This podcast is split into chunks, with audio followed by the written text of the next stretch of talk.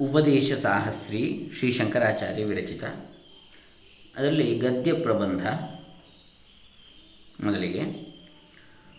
ಅದರಲ್ಲಿ ನಾವು ಈಗಾಗಲೇ ಶಿಷ್ಯ ಪ್ರತಿಬೋಧನ ವಿಧಿಯನ್ನು ನೋಡ್ತಾ ಇದ್ದೇವೆ. ಹೊಳೆನರಸಿಪುರ ಶ್ರೀ ಶ್ರೀ ಸಚ್ಚಿದಾನಂದ ಸ್ವಾಮಿಗಳವರ. ಅದನ್ನೀಗ ಮುಂದುವರಿಸೋಣ. ಇವತ್ತಿನ ವಿಚಾರ, ಆತ್ಮನಿಗೆ ಕರ್ಮ ಸಂಬಂಧವಿಲ್ಲವೆಂಬುದೇ ಶಾಸ್ತ್ರದ ಉಪದೇಶ. ಓಂ ಶ್ರೀ ಗುರುಭ್ಯೋ ನಮಃ ಹರಿ ಓಂ ಶ್ರೀ ಗಣೇಶಾಯ ನಮಃ ಕ್ರಿಯಾಕಾರಕ ಫಲ ಎಂಬ ಭೇದವನ್ನು ಸತ್ಯವೆಂದು ಇಟ್ಟುಕೊಂಡವನಿಗೆ ಮಾತ್ರ ಕರ್ಮವು ಹುಟ್ಟುವುದು. ಶಾಸ್ತ್ರವು ಭೇದ ಜ್ಞಾನವನ್ನು ನಿಂದಿಸಿರುವುದರಿಂದ ಪರಮಾರ್ಥ ದೃಷ್ಟಿಯಿಂದ ಕರ್ಮವನ್ನು ಬಿಡತಕ್ಕದ್ದೆಂದೇ ಬೋಧಿಸಿದಂತೆ ಆಯಿತು.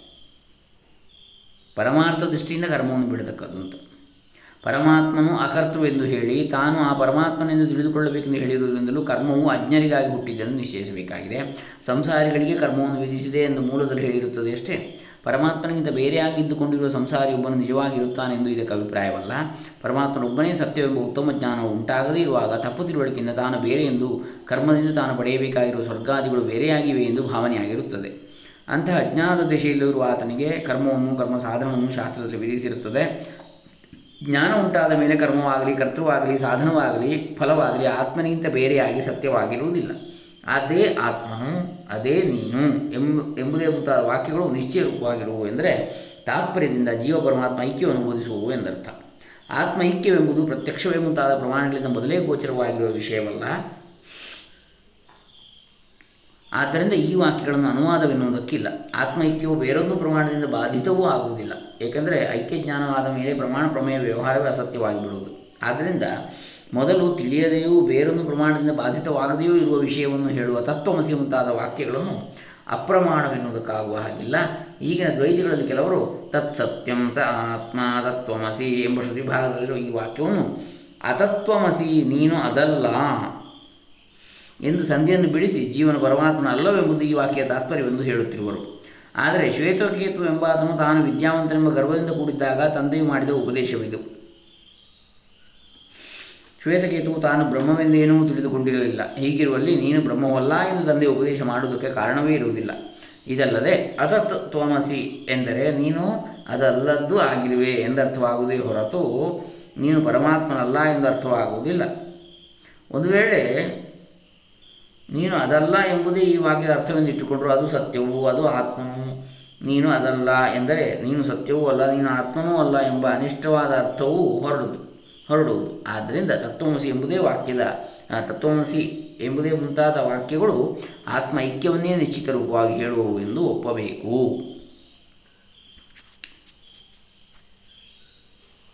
ಇದುವರೆಗೆ ಈಗ ಇಲ್ಲಿ ಪ್ರತ್ಯಕ್ಷ ವಿರೋಧ ಪರಿಹಾರ ಅಂತ ಮುಂದೆ ಬರ್ತದೆ.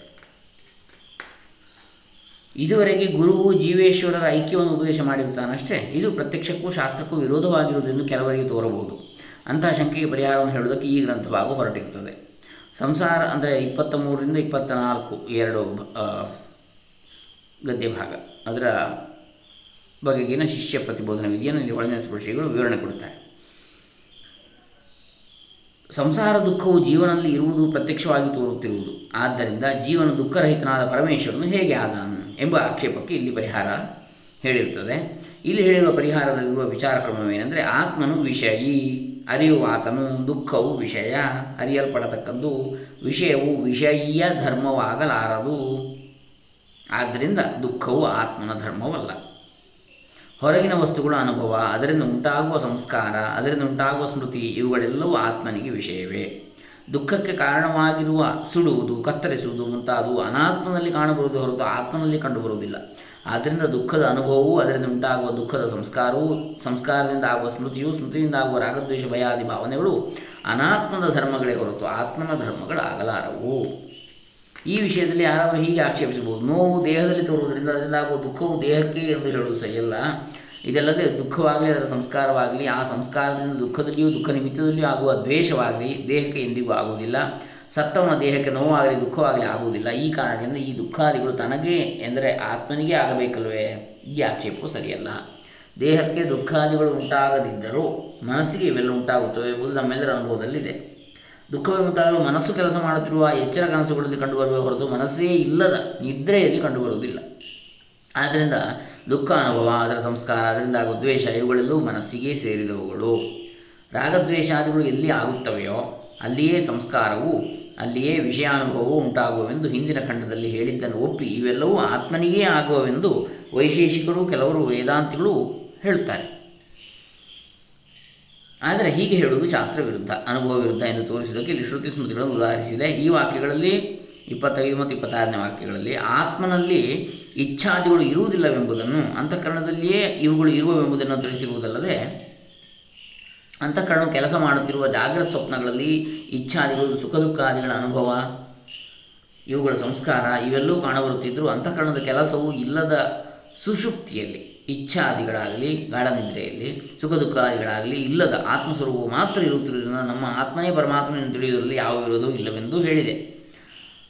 ಎಲ್ಲರ ಆತ್ಮವೂ ಒಬ್ಬನೇ. ಆ ಒಬ್ಬ ಆತ್ಮನು ಯಾವ ಸಂಸಾರದ ಧರ್ಮವೂ ಇಲ್ಲದವನು ಎಂಬ ಅರ್ಥವನ್ನು ತಿಳಿಸುವ ಶ್ರುತಿಗಳನ್ನು, ಸ್ಮೃತಿಗಳನ್ನು ಇಪ್ಪತ್ತಾರನೇ ಖಂಡದಲ್ಲಿ ಉದಾಹರಿಸಿದೆ. ಇದರಿಂದ ಜೀವೇಶ್ವರ ಐಕ್ಯ, ಜೀವ ಈಶ್ವರ ಒಂದೇ ಅಂತ ಹೇಳುವಂಥದ್ದು ಶಾಸ್ತ್ರ ಸಮ್ಮತವೂ ಹೌದು ಎಂಬುದು ವ್ಯಕ್ತವಾಗ್ತದೆ, ಗೊತ್ತಾಗ್ತದೆ ನಮಗೆ. ಇನ್ನು ಕಾಣುವ ದ್ವೈತವು ಅವಿದ್ಯಾಕೃತವಾದದ್ದು. ಅನುಭವದಿಂದಲೂ, ಶ್ರುತಿಯಿಂದಲೋ ಅದ್ವಿತೀಯನಾದ ಆತ್ಮನೊಬ್ಬನೇ ಇರುವನೆಂದು ಸಿದ್ಧವಾಯಿತಷ್ಟೇ.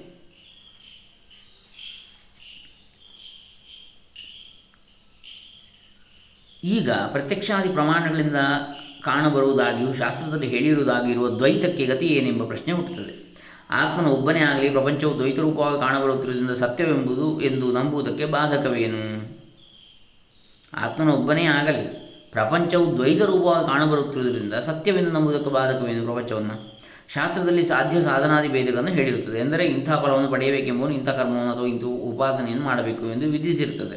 ಇದರಿಂದಲೂ ದ್ವೈತ ರೂಪವಾಗಿರುವ ಪ್ರಪಂಚವು ಸತ್ಯವೆನ್ನಬೇಕಾಗುವುದಲ್ಲ ಎಂದು ಯಾರಿಗಾದರೂ ತೋರಬಹುದು. ಆದರೆ ಶಾಸ್ತ್ರದಲ್ಲಿ ದ್ವೈತವನ್ನು ಸತ್ಯವೆಂದು ನಂಬಬಾರದೆಂದು ತಿಳಿಸಿ ನಿಂದಿಸಿರುತ್ತದೆ. ಅದ್ವೈತವನ್ನು ಎಂದರೆ ಆತ್ಮನಿಂದ ಬೇರೆಯಾಗಿ ಮತ್ತೊಂದು ವಸ್ತು ಸತ್ಯವಾಗಿ ಇಲ್ಲವೆಂದು ತಿಳಿಸುವ ಜ್ಞಾನವನ್ನು ಹೊಗಳಿರುತ್ತದೆ. ಈ ಕಾರಣದಿಂದ ದ್ವೈತವು ಸತ್ಯವಲ್ಲವೆಂದು ಆಗುವುದು. ಅನುಭವದಲ್ಲಿಯೂ ಆತ್ಮಜ್ಞಾನಕ್ಕಿಂತ ಬೇರೆಯಾಗಿ ಯಾವ ಭೇದವೂ ಕಂಡುಬರುವುದಿಲ್ಲ. ಜ್ಞಾನಕ್ಕೆ ಅಧೀನವಾಗಿ ತೋರಿಕೊಳ್ಳುವ ಭೇದವು ಜ್ಞಾನ ಮಾತ್ರವೇ ಎಂದು ತಿಳಿಯುವುದು ಯುಕ್ತವಾಗಿರುತ್ತದೆ.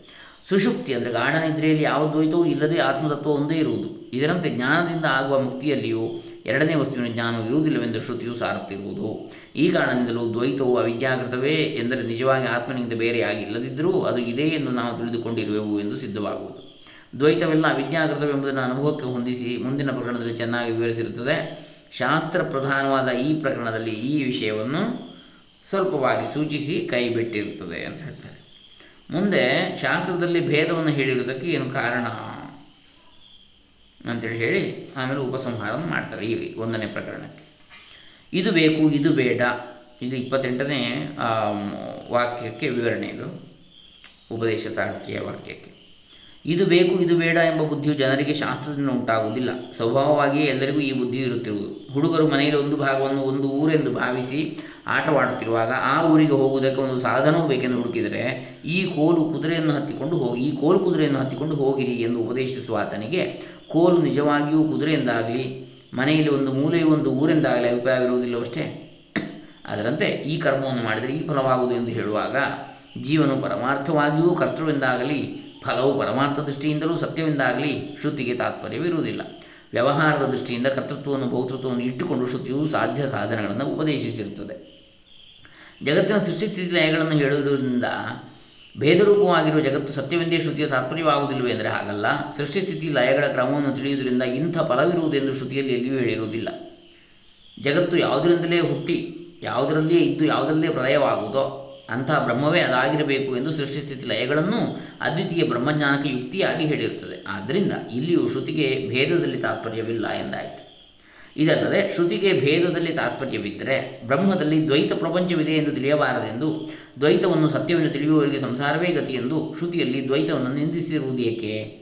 ಅದ್ವೈತ ಜ್ಞಾನವನ್ನು ಹೊಗಳಿರುವುದು ಏಕೆ? ದ್ವೈತವನ್ನು ನಿಂದಿಸಿರುವ ಶ್ರುತಿಗಳನ್ನು ಹಿಂದಿನ ಖಂಡದಲ್ಲಿ ಉದಾಹರಿಸಿರುತ್ತದೆ. ಆದ್ದರಿಂದಲೂ ಶ್ರುತಿಗೆ ದ್ವೈತದಲ್ಲಿ ತಾತ್ಪರ್ಯವಿರುವುದಿಲ್ಲವೆಂದು ತಿಳಿಯಬೇಕು. ಇಲ್ಲಿ ಒಂದು ವಿಷಯವನ್ನು ತಿಳಿದಿರುವುದು ಅಗತ್ಯ. ಶ್ರುತಿಯಲ್ಲಿ ಭೇದವನ್ನು ಹೇಳಿರುವುದು ಮಾತ್ರ ಭೇದ ಸತ್ಯತ್ವಕ್ಕೆ ಸಾಧಕವಾಗಲಾರದು. ಅಂದರೆ ಭೇದವೇ ಸತ್ಯ ಅಂತ ಹೇಳಲಿಕ್ಕೆ ಅದು ಸಾಧಕವಾಗಲಿಕ್ಕಿಲ್ಲ. ಶ್ರುತಿಯಲ್ಲಿ ತಾತ್ಪರ್ಯದಿಂದ ಭೇದವನ್ನು ಹೇಳಿರಬೇಕು. ಎಂದರೆ ಭೇದವ, ಭೇದವೇ ಸತ್ಯವು ಹಾಗೆ ತಿಳಿದುಕೊಳ್ಳದೆ ಹೋದರೆ ದುರ್ಗತಿ ಆಗುವುದು ತಿಳಿದುಕೊಂಡರೆ ಸದ್ಗತಿ ಆಗುವುದು ಎಂದು ಮುಂತಾದ ರೀತಿಯಲ್ಲಿ ಒತ್ತಿ ಹೇಳಿರಬೇಕು. ಹಾಗೆ ಎಲ್ಲಿಯೂ ಹೇಳಿರುವುದಿಲ್ಲ. ಪ್ರತ್ಯಕ್ಷವೇ ಮುಂತಾದ ಪ್ರಮಾಣಗಳು, ಶ್ರುತಿವಚನವೇ ಮುಂತಾದ ವಾಕ್ಯಗಳು ದ್ವೈತವನ್ನು ತಿಳಿಸುತ್ತವೆ ಎಂಬುದರಲ್ಲಿ ಸಂಶಯವೇನೂ ಇಲ್ಲ. ವ್ಯವಹಾರದಲ್ಲಿ ದ್ವೈತವೇ ತೋರುತ್ತಿರುವುದು ಎಂಬುದರಲ್ಲಿ ಯಾರಿಗೂ ಸಂಶಯವಿಲ್ಲ. ಈ ದ್ವೈತವು ಹೇಗೆ ತೋರುತ್ತದೆಯೋ ಹಾಗೆಯೇ ಪರಮಾರ್ಥವಾಗಿದೆಯೇ ಎಂಬುದೇ ವಿಚಾರಕ್ಕೆ ವಿಷಯ. ತೋರುವುದು ತೋರ್ತಾ ಇಲ್ಲ ಅಂತ ಹೇಳ್ತಾ ಇಲ್ಲ. ಪ್ರತ್ಯಕ್ಷವೇ ಮುಂತಾದದಕ್ಕೆ ಗೋಚರವಾಗಿರುವ ಈ ದ್ವೈತವು ಸತ್ಯವಲ್ಲವೆಂದು ಶ್ರುತಿಯು ಸಾರಿ ಸಾರಿ ಹೇಳುತ್ತದೆ. ಅನುಭವವು ಅದ್ವೈತವೇ ಪರಮಾರ್ಥವೆಂದು ತಿಳಿಸುತ್ತದೆ. ಆದ ಕಾರಣ ಭೇದವು ಅವಿದ್ಯಾಗೃತವೇ ಅದನ್ನು ತಿಳಿಸುವುದರಲ್ಲಿ ಶ್ರುತಿಗೆ ತಾತ್ಪರ್ಯವಿಲ್ಲ ಎಂಬುದೇ ನಿರ್ಣಯ. ಶ್ರುತಿಯಲ್ಲಿ ಏನೇ ಹೇಳಿದರೂ ಕೂಡ ತಾತ್ಪರ್ಯವಾಗಿ ಅದನ್ನು ಹೇಳ್ತಾ ಇಲ್ಲ. ಕೇವಲ ಉಳಿದದ್ದೆಲ್ಲ ಉದಾಹರಣೆಗಳಾಗಿ ಬೇರೆ ಬೇರೆ ವಿವರಣೆಗಳಾಗಿ ಬಂದಿದೆ ಅಷ್ಟೇ ದ್ವೈತ ಅಂಥೇಳಿ. ಇನ್ನು ಉಪಸಂಹಾರ ಈ ಪ್ರಕರಣದ ಇಪ್ಪತ್ತೊಂಬತ್ತನೇ ವಾಕ್ಯದ ವಿವರಣೆ. ಕರ್ಮವನ್ನು ಇವುಗಳಿಂದ ತಾನು ಪಡೆಯಬೇಕಾಗಿರುವ ಮನುಷ್ಯಲೋಕ, ಪಿತೃಲೋಕ, ದೇವಲೋಕ ಎಂಬ ಲೋಕತ್ರಯದ ಬಯಕೆಯನ್ನು ಬಿಟ್ಟು ಆತ್ಮವಿಚಾರದಲ್ಲಿ ನಿರತನಾದವನಿಗೆ ಮಾತ್ರ ಆತ್ಮಜ್ಞಾನ ಉಂಟಾಗುವುದು. ಕರ್ಮವು ಅದರಿಂದ ಉಂಟಾಗುವ ಫಲವಾದ ಲೋಕವು ತನಗೆ ಬೇಕೆಂಬ ಬಯಕೆಗೆ ನಾನು ಇಂಥ ವರ್ಣದವನು, ಇಂಥ ಆಶ್ರಮದವನು, ಇಂಥ ಕರ್ಮವು ನನಗಾಗಿಯೇ ಶಾಸ್ತ್ರದಲ್ಲಿ ಹೇಳಿರುವುದು ಎಂಬ ಅಭಿಮಾನವೇ ಕಾರಣ. ಈ ಅಭಿಮಾನವು ನಾನು ಕರ್ತೃವಲ್ಲ ಎಂಬ ಪರಮಾರ್ಥ ಜ್ಞಾನಕ್ಕೆ ವಿರುದ್ಧವಾಗಿರುವುದರಿಂದ ಮುಮುಕ್ಷವಾದವನು, ಮೋಕ್ಷಾಕಾಂಕ್ಷಿಯಾದವನು ಈ ಕರ್ಮಗಳನ್ನು ಸನ್ಯಾಸ ಮಾಡಬೇಕು. ಸನ್ಯಾಸವೆಂಬುದು ವಿದ್ವತ್ ಸನ್ಯಾಸವೆಂದು ವಿವಿಧಿಶಾ ಸನ್ಯಾಸವೆಂದು ಎರಡು ಬಗೆಯಾಗಿರುವುದು. ನಾನು ಕರ್ತೃವಲ್ಲ, ಭೋಕ್ತೃವಲ್ಲ, ಸರ್ವರಿಗೂ ಆತ್ಮನಾಗಿರುವ ಬ್ರಹ್ಮವು ನಾನು ಎಂಬ ಜ್ಞಾನವು ನಿಷ್ಕಲ್ಮಶವಾಗಿ ಉಂಟಾದ ಮೇಲೆ ಕರ್ಮವನ್ನು ಮಾಡುವುದರಿಂದಲಾಗಲಿ, ಬಿಡುವುದರಿಂದಲಾಗಲಿ ಮತ್ತೆ ಯಾವ ಪ್ರಯೋಜನವೂ ಇರುವುದಿಲ್ಲ. ಅಂಥ ಜ್ಞಾನಿಯು ಜ್ಞಾನದಿಂದಲೇ ಸರ್ವಕರ್ಮ ಸನ್ಯಾಸವನ್ನು ಮಾಡಿರುತ್ತಾನೆ. ಅದೇ ಪರಮಾರ್ಥ ಸನ್ಯಾಸ. ಅಂಥವನು ತನಗಾಗಿ ಕರ್ಮವನ್ನು ಮಾಡಿ ಪಡೆದುಕೊಳ್ಳಬೇಕಾಗಿರುವ ಫಲವು ಏನೂ ಇರುವುದಿಲ್ಲವಾದ್ದರಿಂದ ಕರ್ಮ ಸನ್ಯಾಸವನ್ನು ಮಾಡಿ ಆಶ್ರಮ ರೂಪವಾದ ಸನ್ಯಾಸವನ್ನು ಪಡೆಯುವುದಷ್ಟೇ ಆ ಸಂದರ್ಭದಲ್ಲಿ ಪಡೆಯುವ ಸನ್ಯಾಸಕ್ಕೆ ವಿದ್ಯುತ್ ಸನ್ಯಾಸವೆಂದು ಹೆಸರು. ಆದರೆ ಯಾವಾಗಲೂ ಇನ್ನೂ ಈ ಜ್ಞಾನವಿಲ್ಲದಿರುವಾಗಲೇ ತಾನು ಮಾಡುವ ಪುಣ್ಯಾಪುಣ್ಯ ರೂಪವಾದ ಕರ್ಮದಿಂದ ಅನೇಕ ಜನ್ಮಗಳಲ್ಲಿ ತೊಳೆದಬೇಕಾಗುವುದೆಂದು ಅಂತಹ ಸಂಸಾರಗತಿಗೆ ಬೇಸತ್ತು ವೈ, ವೈದಿಕ ಕರ್ಮಗಳನ್ನು ಸನ್ಯಾಸ ಮಾಡುತ್ತಾನೋ, ಆತನ ಸನ್ಯಾಸಕ್ಕೆ ವಿವಿಧಿಶಾ ಸನ್ಯಾಸ, ವಿದ್ವತ್ ಸನ್ಯಾಸ ಅಂದರೆ ತಿಳಿದು ಸನ್ಯಾಸ ತಗೊಳ್ಳುವುದು ವಿವಿಧಿಶಾ ಸನ್ಯಾಸ ಅಂತೇಳಿ ಕೇವಲ ವೈರಾಗ್ಯ ಮಾತ್ರ, ಇನ್ನೂ ತಿಳ್ಕೊಂಡಾಗಲಿಲ್ಲ ಬ್ರಹ್ಮ, ಸತ್ಯ ಇತ್ಯಾದಿ ವಿಚಾರಗಳನ್ನು. ಆದ ವಿವಿಧಿಶಾ ಸನ್ಯಾಸ ಅಂತ ಅದಕ್ಕೆ ಹೇಳ್ತಾರೆ ಈ ಪ್ರಕರಣದ ಆದಿಯಲ್ಲಿಯೂ ಉಪಸಂಹಾರದಲ್ಲಿ ವರ್ಣಿಸಿರುವುದು ಈ ವಿವಿಧಿಶಾ ಸನ್ಯಾಸ. ಯಾವನು ಕರ್ಮದಿಂದ ಸಿಕ್ಕುವ ಫಲವು ಅನಿತ್ಯವೇ ಆಗಿರುವುದೆಂಬ ದೃಢವಾದ ನಂಬಿಕೆಯಿಂದ ಅಂಥ ಫಲದಲ್ಲಿ ವಿರಕ್ತನಾಗಿರುವನು ಅವನಿಗೆ ವಿವಿಧಿಶಾ ಸನ್ಯಾಸದಲ್ಲಿ ಅಧಿಕಾರ. ಕರ್ಮದಿಂದ ಸಾಧ್ಯವಾದದ್ದು ಕೃತಕ, ಅನಿತ್ಯ, ಜ್ಞಾನದಿಂದ ಸಾಧ್ಯವಾದದ್ದು ನಿತ್ಯ ಎಂಬ ತಿಳುವಳಿಕೆಯು ಈ ಅಧಿಕಾರಿಗೆ ಮುಖ್ಯವಾದ ಲಕ್ಷಣ. ಮೋಕ್ಷಕ್ಕೆ ಜ್ಞಾನವು ಸಾಧನವೆಂದು ವ್ಯವಹಾರವಿದೆಯಾದರೂ ಜ್ಞಾನವು ಇಲ್ಲದ ಮೋಕ್ಷವನ್ನು ಏನೂ ಹುಟ್ಟಿಸುವುದಿಲ್ಲ. ಜ್ಞಾನವು ಈವರೆಗೆ ಇಲ್ಲದ ಹೊಸದಾದ ಮೋಕ್ಷವನ್ನು ಹುಟ್ಟಿಸುವುದಿಲ್ಲ. ಯಾವಾಗಲೂ ಇರುವ ಪರಮಾತ್ಮ ಸ್ವರೂಪವನ್ನೇ ತಿಳಿಸಿಕೊಡುತ್ತದೆ ಅಷ್ಟೇ. ಜ್ಞಾನದ ಕಾರ್ಯವು ನಿತ್ಯವಾಗಿರುವುದಕ್ಕೆ ಇದೇ ಕಾರಣ.